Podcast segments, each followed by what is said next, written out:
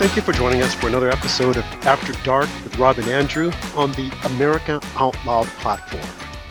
Our topic today is that Israel, Israel is still at war. And my co-host tonight, again, is Heather Robinson of the New York Post, who also writes for, and correct me if I'm wrong, the Jewish Centennial, is it, Heather? Oh, um, uh, a Jewish News Syndicate. The Jewish News Syndicate, thank you.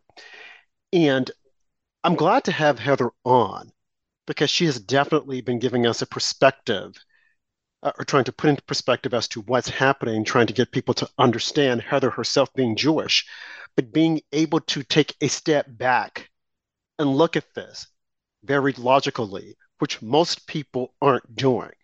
Her perspective on all of this that she brings to the show is rather unique and it's welcomed because she's able to look at it and analyze it from both sides and not demonizing one side, but being able to call out when something is wrong. And I don't know if you guys remember or not, but earlier on on one of our shows, she even made the uh, statement that in order to get peace in the Middle East, both sides may have to give a little in order to get that objective. Now, we didn't know what was going to happen, what's happening now, was going to take place. But I found that rather unique that she came on and she said, you know, look, we need peace. And both sides need to come to the table and hatch this out. And if it means both sides giving a little in order to get a little, then let's do it. You don't hear that from a well, lot of people because mm-hmm. I think in, in most people's eyes, Heather, it's either all or none, and you it's my way or the highway, and we're not going to do this and we're not going to do that. To have that perspective, I think, is rather unique. Go ahead, Heather. Thank you, Rob. I but I don't think it's unique for the Israeli side. I really mm-hmm. don't. Look at history. You know, look at the Oslo Peace Accords of 2000, which was an offer to carve Israel up to give uh, Palestinians the whole West Bank and ha- part of Jerusalem, um, which Yasser Arafat rejected.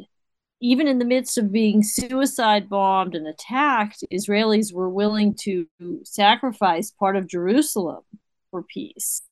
In 2005, the Gaza withdrawal entailed uprooting 10,000 people from their homes. The Israeli IDF you had to carry these people out. They were the religious um, settlers who felt that Gaza, part of the land that's Gaza, is of great biblical significance. And they believed that this was part of the Jewish homeland and that it was also important for security reasons. That latter part, for sure, has borne out. They were right. But they were told no, you have to go. And the Israeli military wants to give this uh, a chance, you know, to 100% withdraw our soldiers and, and citizens from this part of land because the Palestinians want it to themselves. They don't want any Jews here. So, I mean, that was another huge effort, a concession in the face of threats. But, you know, they were hoping that that would um, satisfy the Palestinians there. In fact, I was reading last night, uh, remembering that there were there were greenhouses in Gaza, fourteen million dollars worth of greenhouses used for agriculture by the Jewish settlers, the people who the Jews who lived there, and they were all bought from the settlers by the World Bank and given, just given as a gift to the Palestinians, so that they could have farming abilities to build something there and the Palestinians destroyed the greenhouses. You can look it up. This this is a fact. So my point is there have been very meaningful, huge efforts to offer compromise, very painful, scary, and contentious compromise for, for Israelis that, that have been met with nothing but more war, more hate, more uh, total unreason so I'm not the first person, Rob, to say each side should give. And, you know, I mean, I think that this whole this whole claim by the Palestinians is based on some falsehoods, to tell you the truth. I think I think including the idea that this is their land only. There have always been Jews in this part of the world. There was an ancient Jewish homeland. There was Judea in the time of the Romans that was an independent Jewish state. If anything, in terms of having sovereignty in this particular area, Jews did and Palestinians never did in the past. Um, so there's all kinds of, you know, enormous archaeological evidence of Jewish people living on this land since before the Palestinians did. But we've been there's there's, there's a lot of ignorance about that and people who have like pseudo education in this oversimplified set of ideas that anybody who's a more westernized person who's not in Europe or America is a colonizer this is this simplistic hash that's served up to pseudo intellectuals at schools, at universities. No deep knowledge of archaeology, of Jewish history, um, of of theology, but they think that they're educated and they think that they know that Jews don't belong in that part of the world. So so that has been a lie from the start. You know this idea that this is just strictly the arabs land and the jews don't belong there. You know it's it's you know thousands of years of archaeological evidence proves that false. Um, anyone who really knows history knows that the history of that region is the history of western civilization there was there were jews there in the time of ancient egypt in the time of ancient greece ancient rome in the time of the crusades um, you know, this is Jewish history and it's the Old Testament and it's Western history. But you have, you know, like I said, a lot of ignorance and it's also fueled by hatred and by bigotry. So there's this effort to delegitimize and take away from Jewish people our ancient ties to this particular land. And so you have a modern era in which there's been a radicalization of people uh, in that region, people who, you know, they never had a state of their own there. Now, I'm one of those people who has been liberal minded in the sense of, I don't, I mean, I think that regardless of what the history is, once you have people who are consider themselves a people they feel strongly collectively that they have a claim to something and the world has legitimized this in the very recent history of the past it doesn't really do any good to go you know and deny try to delegitimize them. I mean i i think that most jewish people and israelis have been in the past several decades willing to give them some land. I mean, if that is really what they were after and that was that important to them,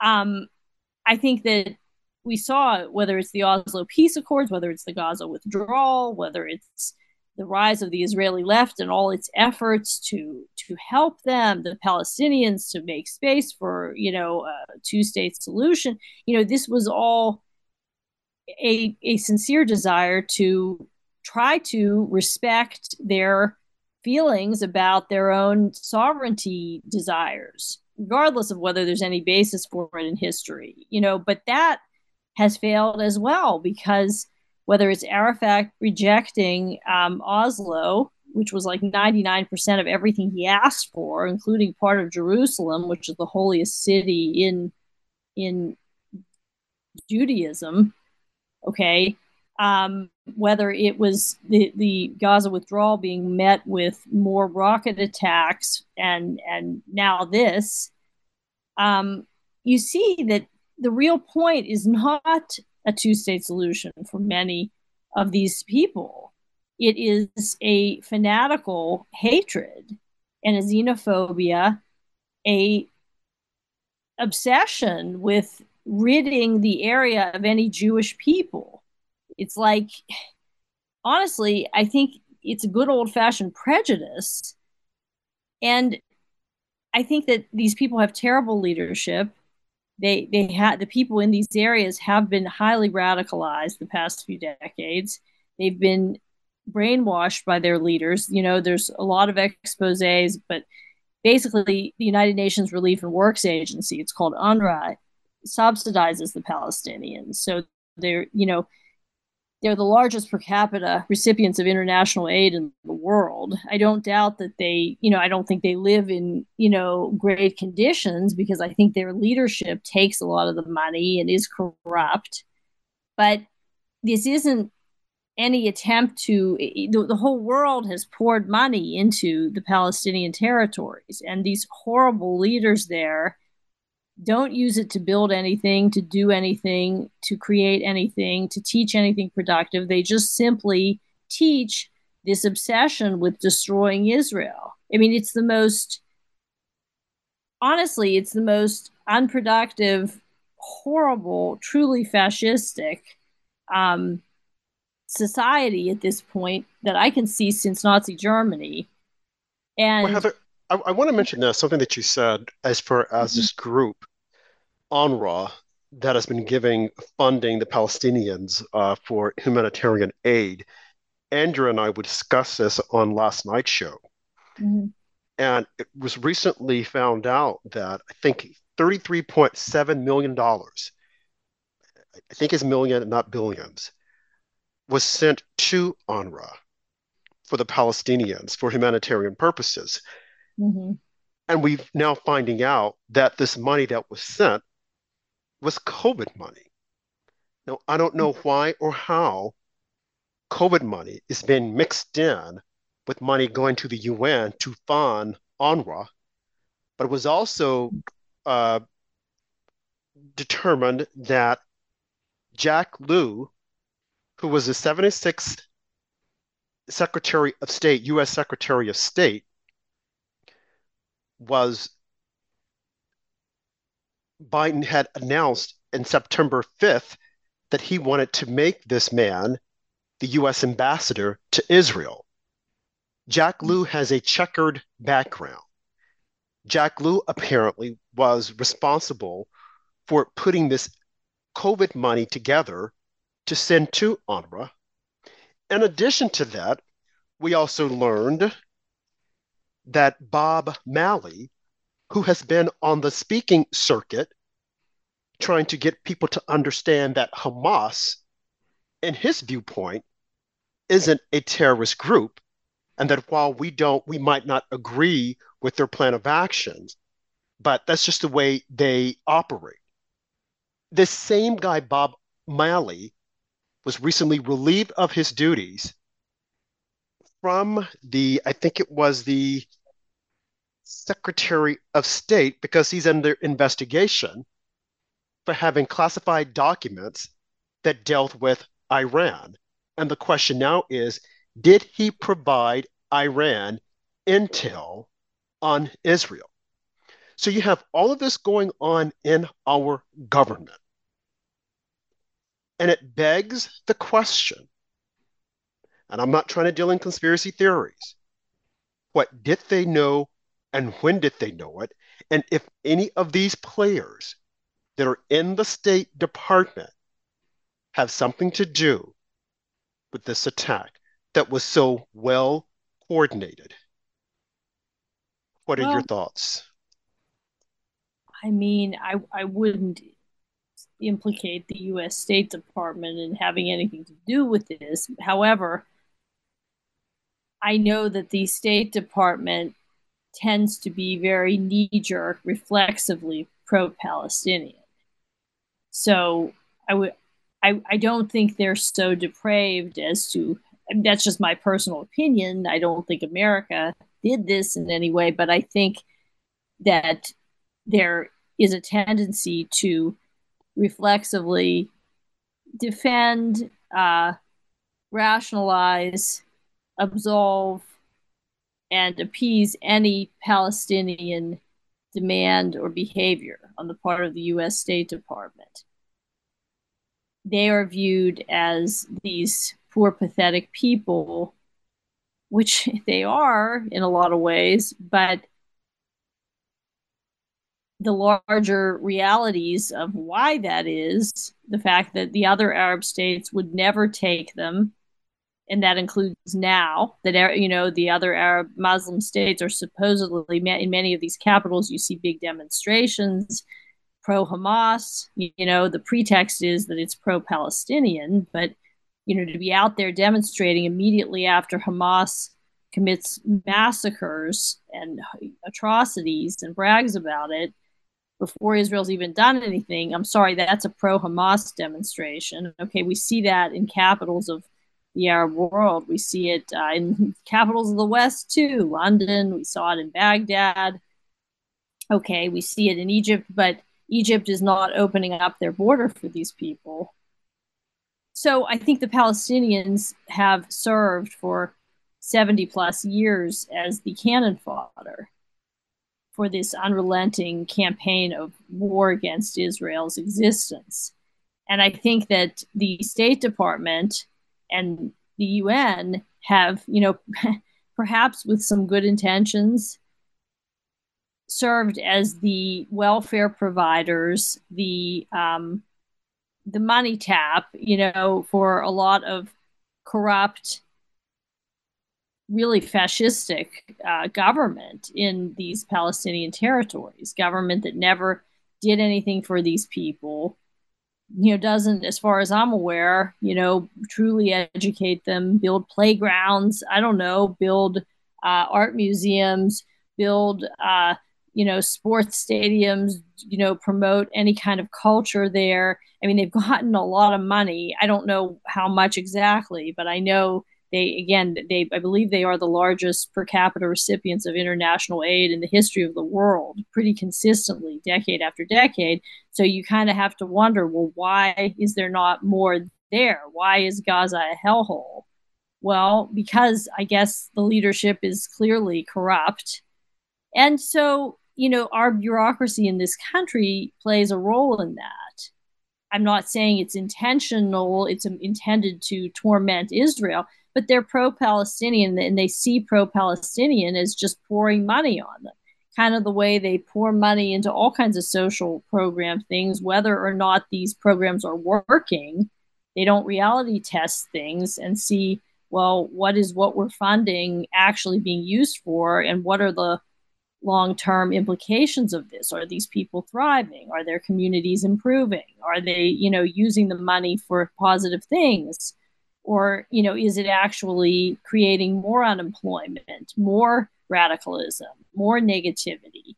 You know this is you know it's complicated but it's also simple. You know it's kind of the opposite of the way conservatives think right? I mean we think in terms of giving money empowering people to help themselves. You know okay you can, you can have a safety net to make sure people aren't starving. But beyond that you know should you be pouring money on people if they are riddled with dysfunction. So you know and it, it, you know all the money just seems to be doing is reinforcing their their their poverty their radicalism. But so so the state department yes tends to be pro-palestinian but i you know I, I would sort of guess that it's probably more in the category of just looking the other way. It's like a circular thing where you know the more terrible the radicalism and the behavior is, the more the State Department or you know departments of the U.S. government would say, well, we have to just spend more money on these communities. Okay, Heather, hold that thought because I want to pick this up on the other side of the break because this is worth mm-hmm. us dissecting. You're mm-hmm. listening to After Dark, Rob and Andrew on the America Out Loud platform. We'll be returning after this commercial break. Thank you. Nurses Out Loud Talk Radio want to introduce you to ASEA Redox cell signaling molecules.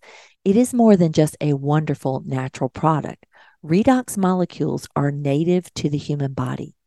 Redox molecules enable your body to turn on its inner doctor so your body can heal itself the way it did naturally when you were young.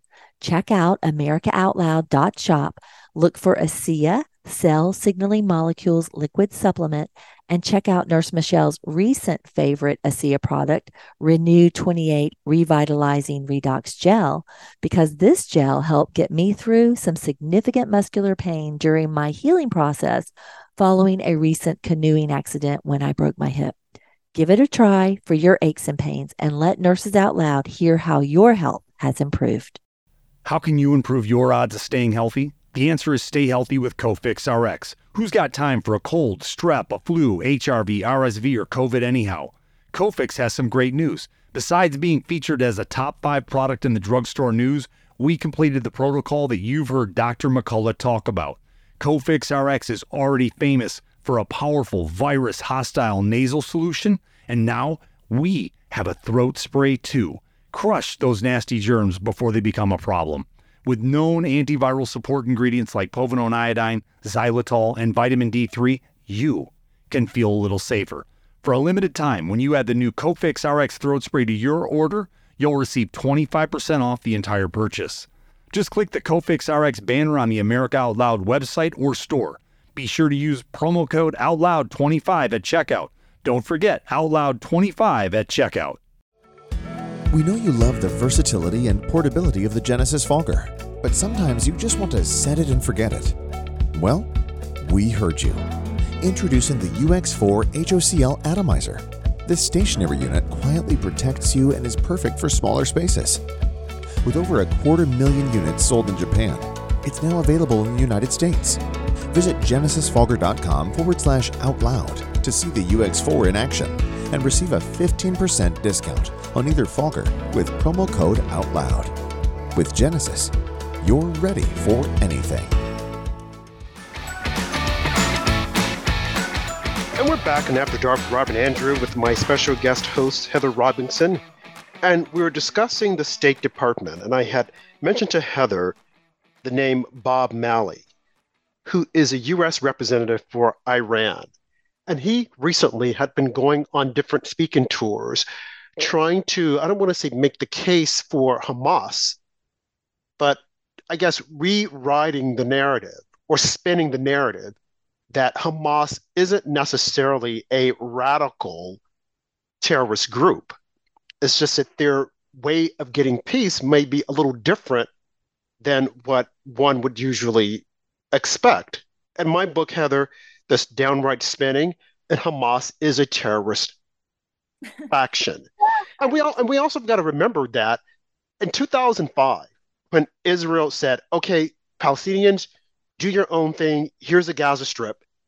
They allowed Hamas to come in and take over the election well, and become. We were told the people voted for Hamas.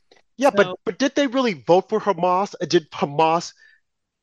I mean, I, I, I wonder that. I like to think not, Rob, but when you see them all out in force, I mean, look, I.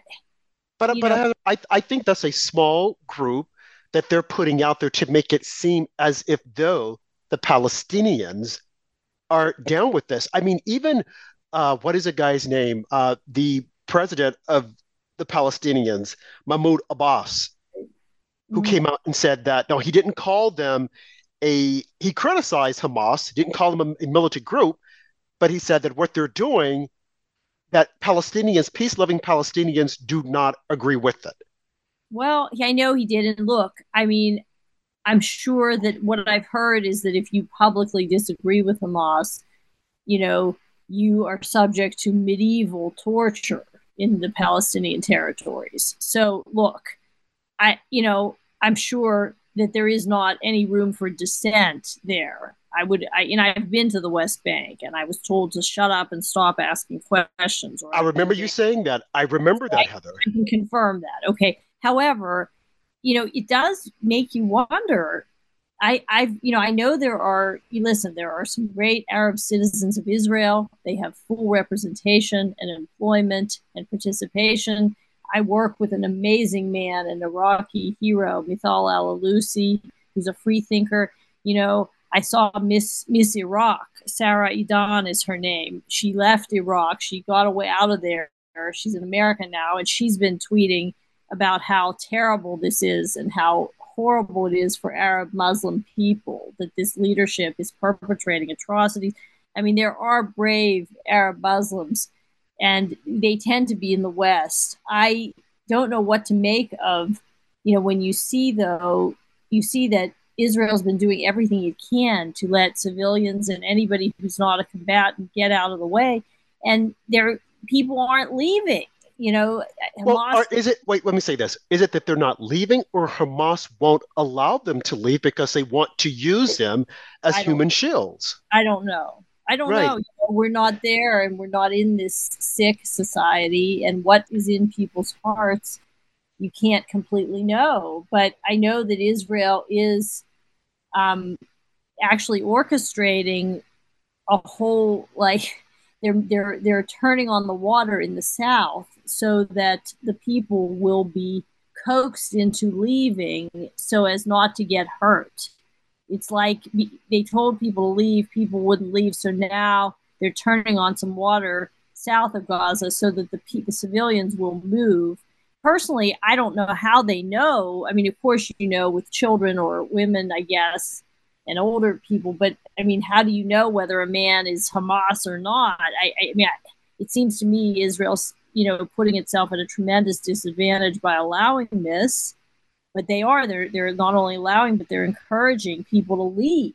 You know, as the army advances. So it's the polar, total opposite of what Hamas has done in targeting civilians and I don't know how anybody who wants to make a moral equivalency about this can argue with the difference. I don't know how anyone can't see the. Di- I think people can. They just pretend they can't. I mean, clearly Israel's not out to get civilians. Why would they be telling people to take their children and leave? Okay, so not only are they telling them to, they're setting it up so that these people, pretty much as a matter of survival, have to go toward the water. So that's all being done by, you know, by Israel, by America, by the international community. Again, everything humanly possible being done to save the Palestinians from themselves and their own leadership. It's like the opposite of what normally happens in a war.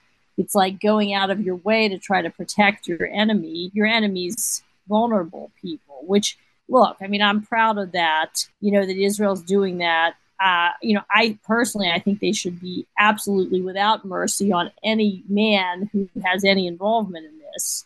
Okay. But as far as trying to preserve civilian life, that's the way Israel does things. Um, you know, it's the way America tends to do things and that's you know those are our values. So you know that's that's great. But i mean anyone who's foolish enough to think that there's equivalency here doesn't understand that the leadership hamas and you know in general palestinian quote unquote leadership if you can call that leadership getting more of their kids killed is part of the strategy. That's why they're telling them not to leave. So it's despicable and it's transparent and at this point, Rob, I'll tell you the truth. I, I'm happy to explain it to your listeners because I, I believe that, you know, we have a great, great, you know, listening public and Americans are, you know, great. We know, and I think most Americans are smart enough and, you know, good enough to see the reality. But a lot of the world doesn't want to see this. They just want to, you know, buy into the manipulation where the death toll is racked up on the Palestinian side, which again is intentionally done by the leadership. They brainwash these kids, they work them up, they tell them not to leave, they hide among them. You know, it's it's the most cowardly thing a grown man could do.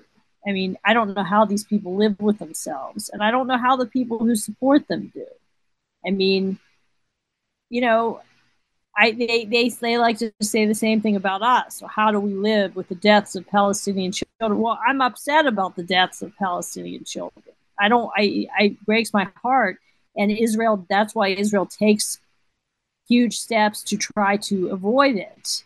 But Hamas has set up a situation here purposely. They've gone into Israel, grabbed people's babies, grabbed young women off the street gang raped them, brutalized them, made tapes bragging about it to show the world, brutalized the elderly, killed hundreds, thousands of people at this point.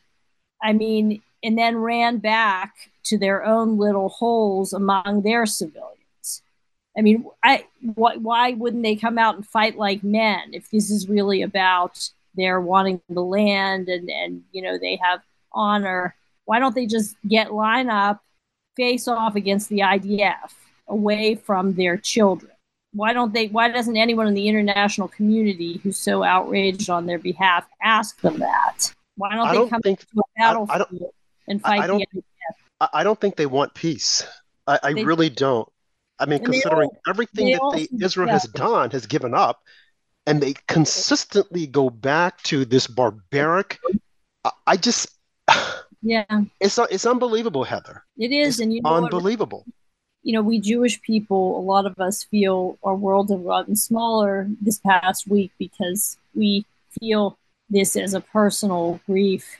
But we know that we have great friends, great Christian friends in America. Um, and we also know that we have smart friends who understand that if it's not us, it's God forbid going to be you guys next. I mean, this is a civilizational war. Jews are the canary in the cave we saw this on 9-11 don't think it couldn't come here i mean i pray it won't i pray it won't but these people are crazy and there's I also think that it will come here. I think that it will. You considering our southern border, how it's wide open. And the other day, they stopped two Lebanese men from coming in.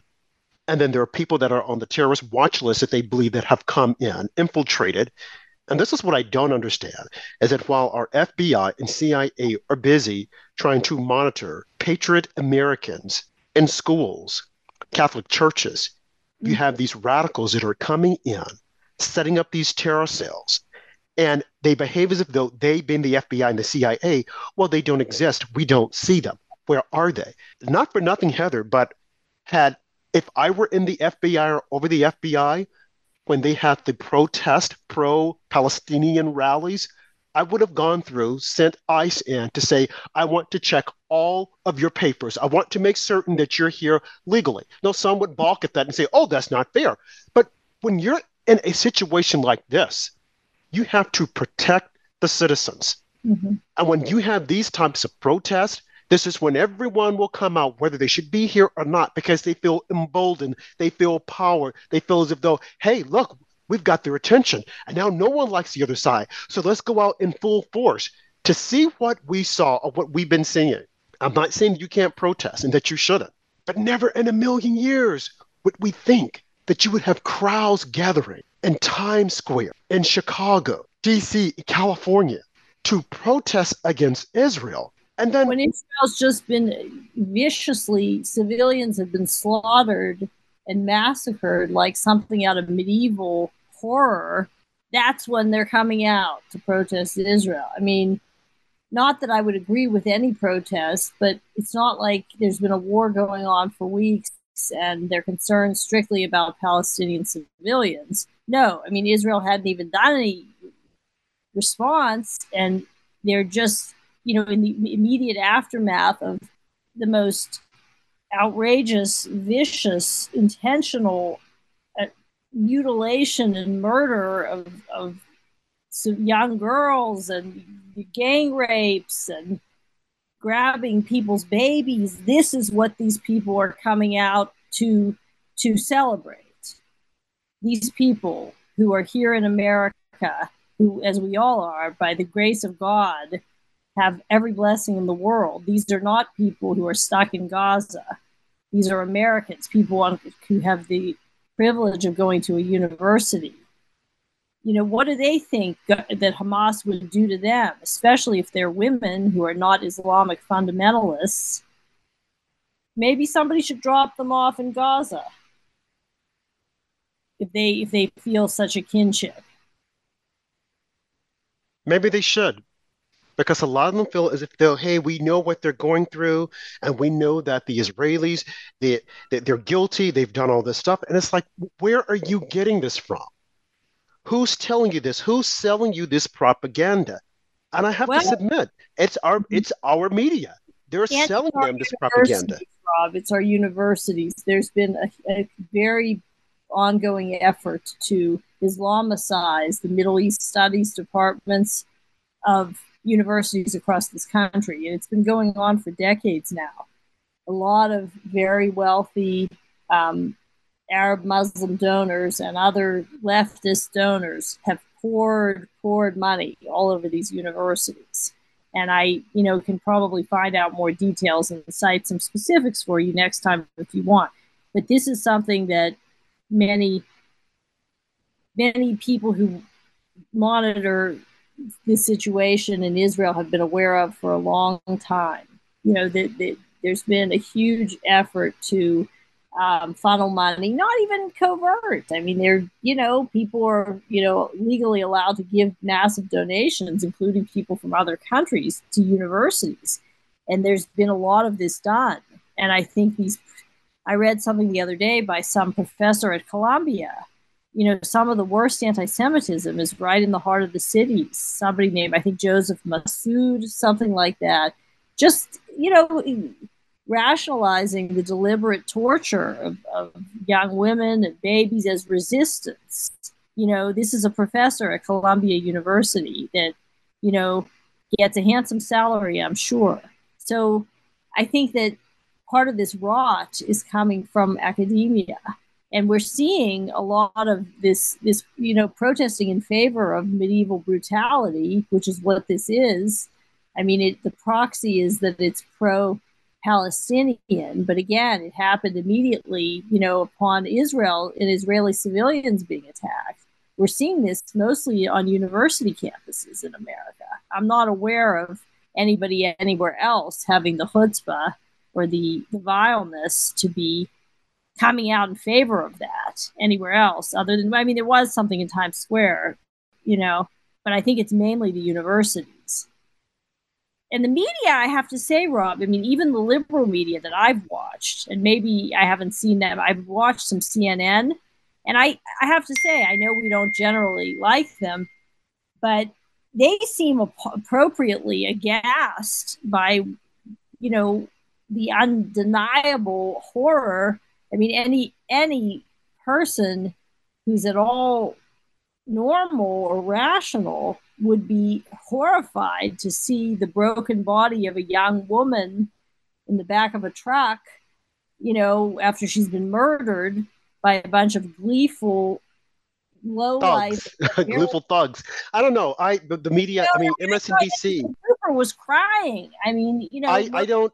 I, I think that's all for the moment. I, I don't trust Anderson Cooper, MS, but PMS, NBC. I, I hear you, but PMS, NBC, their ratings are down because seeming, they're seemingly support right of these you'd rallies. Have be, you'd have to be brainwashed. I mean, even if you were concerned. I, I, think they are. I think they are brainwashed, Heather. I'm, I'm serious. I think that's just a moment in time well, Anderson Cooper. The, students, the university students, are worse than the. Oh yeah. Oh, absolutely. The universities. You look at the the president of Harvard, who came out and gave a tepid response uh, about the students who had signed this petition, saying that they're for the palette. They're for Hamas and not is the Israelis. Anderson Cooper coming out crying. Anderson Cooper has cried before. I don't take him seriously at all. I mean, he's long since lost his uh, ability to be a journalist. Now we're up against a commercial break, hard commercial break. We're going to take this up on the other side. You're listening to After Dark with Rob and Andrew and my special guest host, Heather Robinson. Thank you. The pandemic may be over for some, but millions of Americans are needlessly suffering from the long term effects of toxic spike protein from COVID 19 and the vaccines.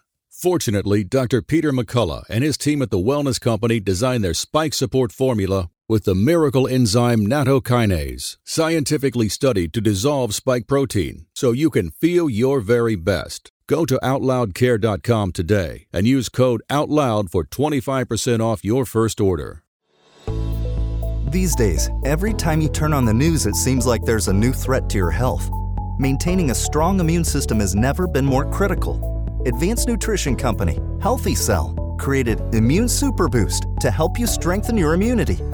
Unlike other supplements that don't work, Immune Super Boost is not a pill. It's a gel you swallow with ultra absorption of science backed nutrients proven to support immunity, like vitamin C, D3, zinc, elderberry, and echinacea. These physician formulated gels come in a small gel pack. Tear off the top and shoot it down, or mix it in water. Boost your immunity. Go to healthycell.com and use limited time code OUTLOUD for 25% off your first order. Risk free. Love it or your money back. Guaranteed. Healthycell.com code OUTLOUD. Healthycell.com code OUTLOUD.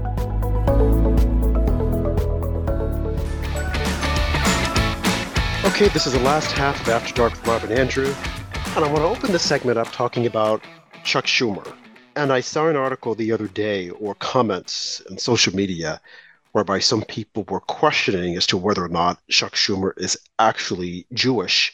Uh, some were saying that up until he, he recently visited, uh, I think, uh, Israel to in, in a seek and search mission.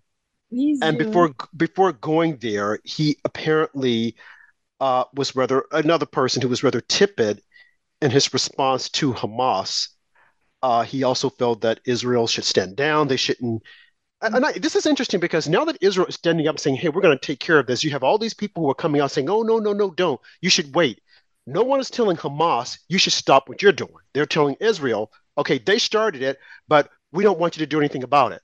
So, anyway, he decides to go to Israel, and I guess he's going to uh, dictate or, uh, I guess, talk to Bibi and tell Bibi you need to be careful or whatnot. But once he got there, the rockets started to fly overhead and he, he had to hunker down. Once they got him to safety and he came out, he was one of the first to say, Nope, Israel has got to eradicate Hamas. They have got to get Hamas out of the region. Now, I wonder if he would have said that had that not happened, had he not experienced what the Israelis had experienced over a week ago. Now, we all saw the images, and they're horrifying and then the additional images. Heather, I have to admit that it weighed so heavily on me after it happened the night after. It was just like just a heavy weight on me. I felt like I don't know, just just seeing that those innocent babies and we've seen things like this before and not that it didn't weigh heavily up on me but you have a situation like uh, you look at rwanda and the annihilation of the Tutsis there, and it happened over a period of time. But then fast forward to what happened on 9 11, and then what happened in Israel, whereby all at once people are getting up, enjoying life, and then they're immediately slaughtered. And then you have the culprits putting it on video and saying, Yes, we did this. And then you have people in America saying, Oh, we can't believe that. That didn't happen. And I'm like, they're telling you that they did it. Mm-hmm. They're unabashedly, they're unashamed. They're saying, yeah, we did it. So what? And we're going to do more of it. And mm-hmm. you better not do anything to us. And then mm-hmm. to try to chastise Israel and say, oh, put the brakes on it, don't do anything, while their people are being slaughtered.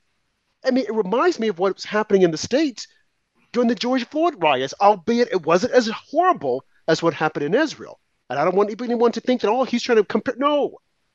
But we saw these radicals, BLM and Antifa, go out and destroy cities, set cities afire, and say, oh, it's okay. They're just trying to express themselves. Mm-hmm. You look at this and you're like, where the heck is reasonability?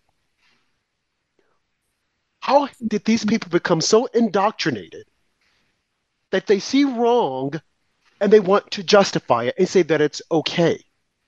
Right. Well, I yes.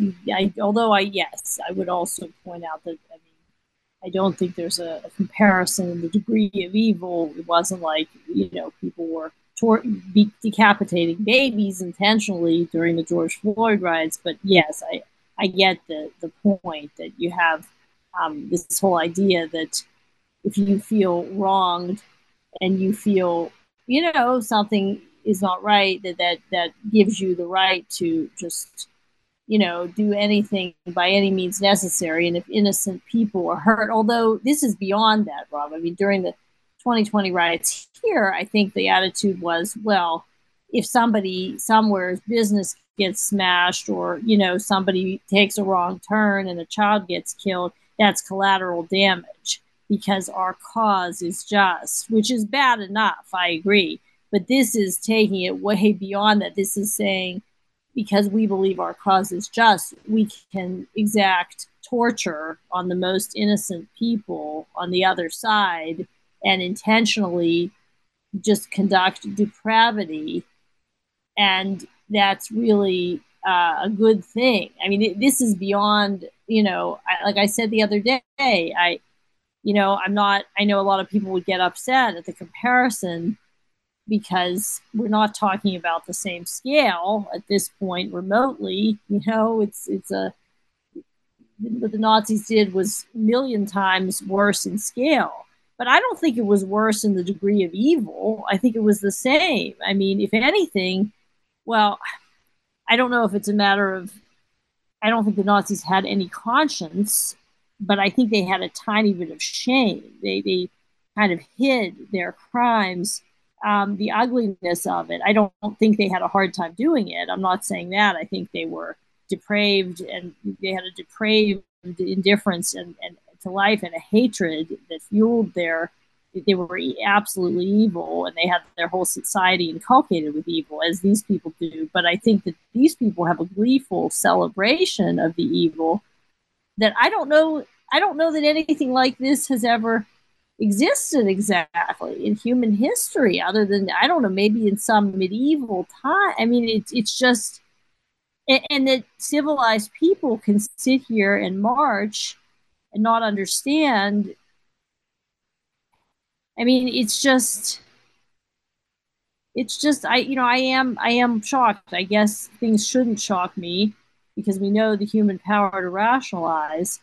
Um, and you know i mean i can understand somebody being concerned about palestinian civilians. That's but i mean that you really can't say that's what this is about when when you see protests actively supporting Hamas and and cheering and I mean it's like the facade is dropping away and I, I think for some people there is concern about Palestinians and they, they just don't understand that the reason the Palestinians are suffering is their own leaders. It's just it's misinformation that you know they don't get that these people you know have been brainwashed and that the Palestinian leadership is a murderous cult that will not stop and that they don't get the larger dynamics of how the Palestinians are being used by the other Arabs. And you know they think it's like a simple struggle between the poorer people between like the have-nots and the haves.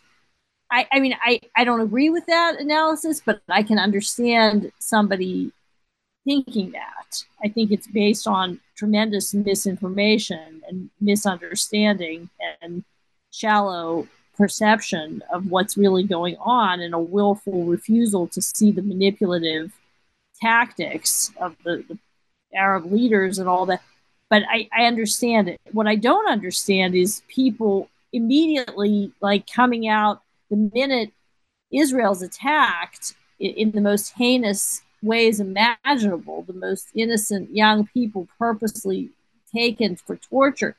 I don't understand coming out and you know celebrating that and being I mean that that really is something that I mean and and I you know any, nobody can do that whose heart is not full of hate. That's just sick. I mean that would be like me having a celebration for every Palestinian child, God forbid, who dies. I, I, would never in a million years. I mean, this is the, the point is Israel doesn't want to hurt any of their children. They, they have to eliminate this terrorist organization. The terrorists hide among children. I, you know, I, I'll explain it over and over again to people because it, it's it's the least I can do. It's my tiny contribution to the fight. But I'm starting to feel like anyone who doesn't understand that just doesn't want to understand it. They just want to hate Jews. And it's it's horrible. And and I hate to say it, Rob, but you know, you're dealing with such fanaticism. In that way, this is a, this is a lot like Nazi Germany. Um, you know, there is a force, a radical, radical force, you know, and people shouldn't think i'm not i don't want to scare anybody but they look what happened on 9-11 it isn't just israel they want they want the whole world to be some kind of a muslim caliphate. I mean this is fanaticism. And if you think you know as a liberal person or whatever a gay person a woman a man who doesn't care to become a fundamentalist muslim and kiss their feet you know that they don't that they're going to accept you you're kidding yourself. This is a civilizational conflict. And you know I, I, hate to sound so black and white. And I there are some people, you know, who are reasonable in the Arab world. There are good people. It isn't all black and white at this point. and you know we have to keep talking to each other. That's all true. But this terrorist group has got to be, you know, the world, the civilized world's got to get real tough with these people. And real we've got to, and we need more Muslims to speak out against Hamas. They can't sit idly by and not say anything. And I know that many of them are afraid, but so are Americans. And we're doing it.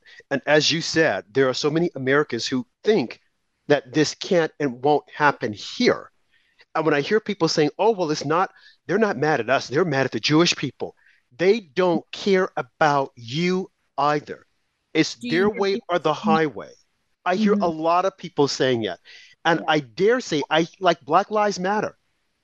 They're immediately they're brainwashing more black people, having black people to think, oh, you see, they were being persecuted just like black people. And their, their, their battle is not with us. They don't care about you. It's their way or the highway. It's about their fanatical interpretation of Islam. And if you're not like them, they will annihilate you. And even if you're a Muslim, if you don't agree with their interpretation, if you don't agree with their stringent ways and their behavior, they could care less for you. They have no need for you and they will get rid of you. So people need to speak out. They need to wake up. But I would dare say, Heather, I think that a lot of people, especially young people, are misguided. And they're thinking this is a cool thing to do. This is a cool thing to do is to say that we are support we support Hamas. Mm-hmm. But then when the ta- when when the push comes to shove, and you're saying, oh, really?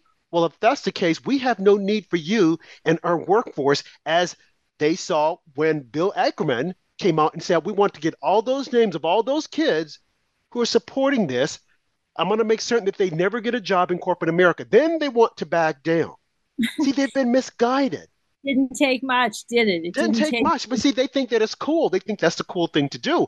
When I see these kids on the news and they're coming out, oh no, but the Israelis, they've done this and they're screaming. They can't back up what they're saying. They're just parroting yeah. what the left wing media has said. And that's the reason why, like I said, Anderson Cooper's tears, I don't fall for them. They're crocodile tears because it's the same man who stood up and said Black Lives Matter and Black people are being persecuted and there's systemic racism all over, knowing that's not to be true, but he had an agenda to get across. And that agenda is I'm going to say that I can identify with them because I'm a gay white man. And if I say that, they will all bring us into the same camp. And I'm sorry, that's just not the way it is, Anderson Cooper. That's just not the way it is. So, so many people have been misguided by a lot of people in the news media into thinking that they share our cause. They're being mm-hmm. oppressed just like us. And that is a reason why I believe that a lot of these young people are siding with Hamas because they're thinking, oh, just like the black people were oppressed, no, they're mm. being oppressed. It has no bearing. You cannot compare the two. They're two different situations. You know what? It's very insulting, I think, to black people to make that comparison because black people in this country have endured a whole lot more, you know, than Palestinians from Israel. I mean, black people were enslaved. I don't have to tell you, Rob, for real.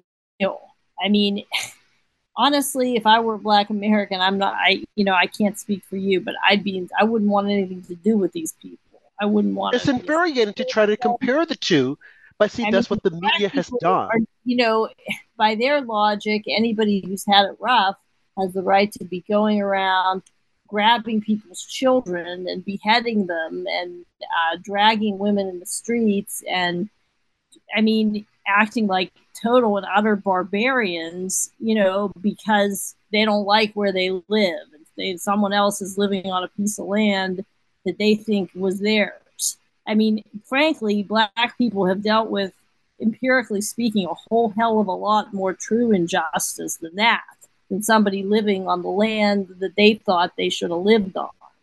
And, you know, I, I think it's a lot of nerve for these people to try. I genuinely too. I mean, I really think I don't know what anybody ever did to them other than give them, you know, I'm, look, I'm sure some of them have had hard lives like any of people in any group anywhere. I'm not saying they live in a wonderful place, but they have not been enslaved. They have not been whipped. They have not been dragged on ships from Africa and you know killed by the hundreds of thousands or the million. I mean, they had to move off a piece of land they wanted to be on because their other brethren decided to wage a war against Israel in 1948. By the way, a lot of Jews had to move from Arab countries where because the Jews were being hanged in the public squares when, you know, Israel was re re for during the reinception of Israel as a modern state, the Jews of Iraq, of Yemen, of Syria, of you know all these countries were brutalized because the Arabs didn't like it that there was you know the recreation of biblical Israel. So all those Jews, hundreds of thousands of them, had to leave their businesses, all their property, had to were pushed out most of them, many of them wanted to come, I guess, to some degree, but they didn't want to lose all their money, all their businesses. They were pushed and forced out of these other Arab countries. So the point is, a lot of people had to move and lose what was theirs.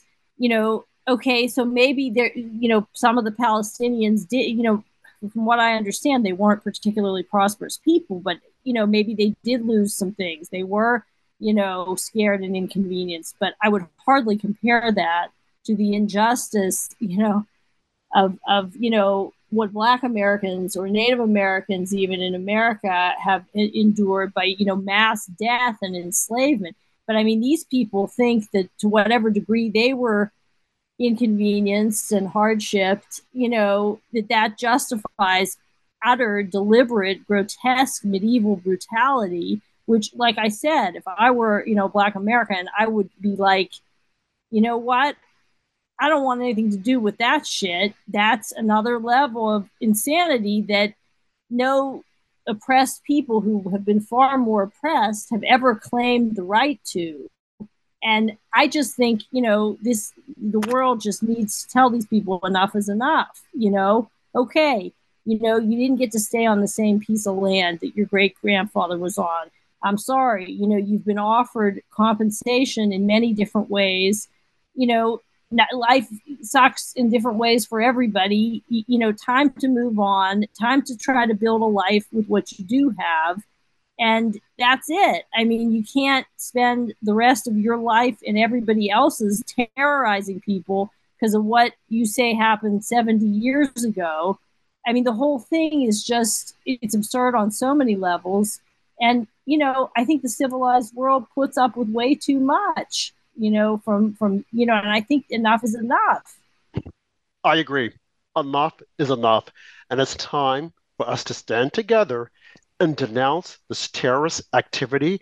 It is time for us to support Israel in their efforts to clean the face of the earth of Hamas. You've been listening to After Dark with Rob and Andrew on the America Out Loud platform with my special guest host, Heather Robinson. Tune in tomorrow night for another episode of America Out Loud.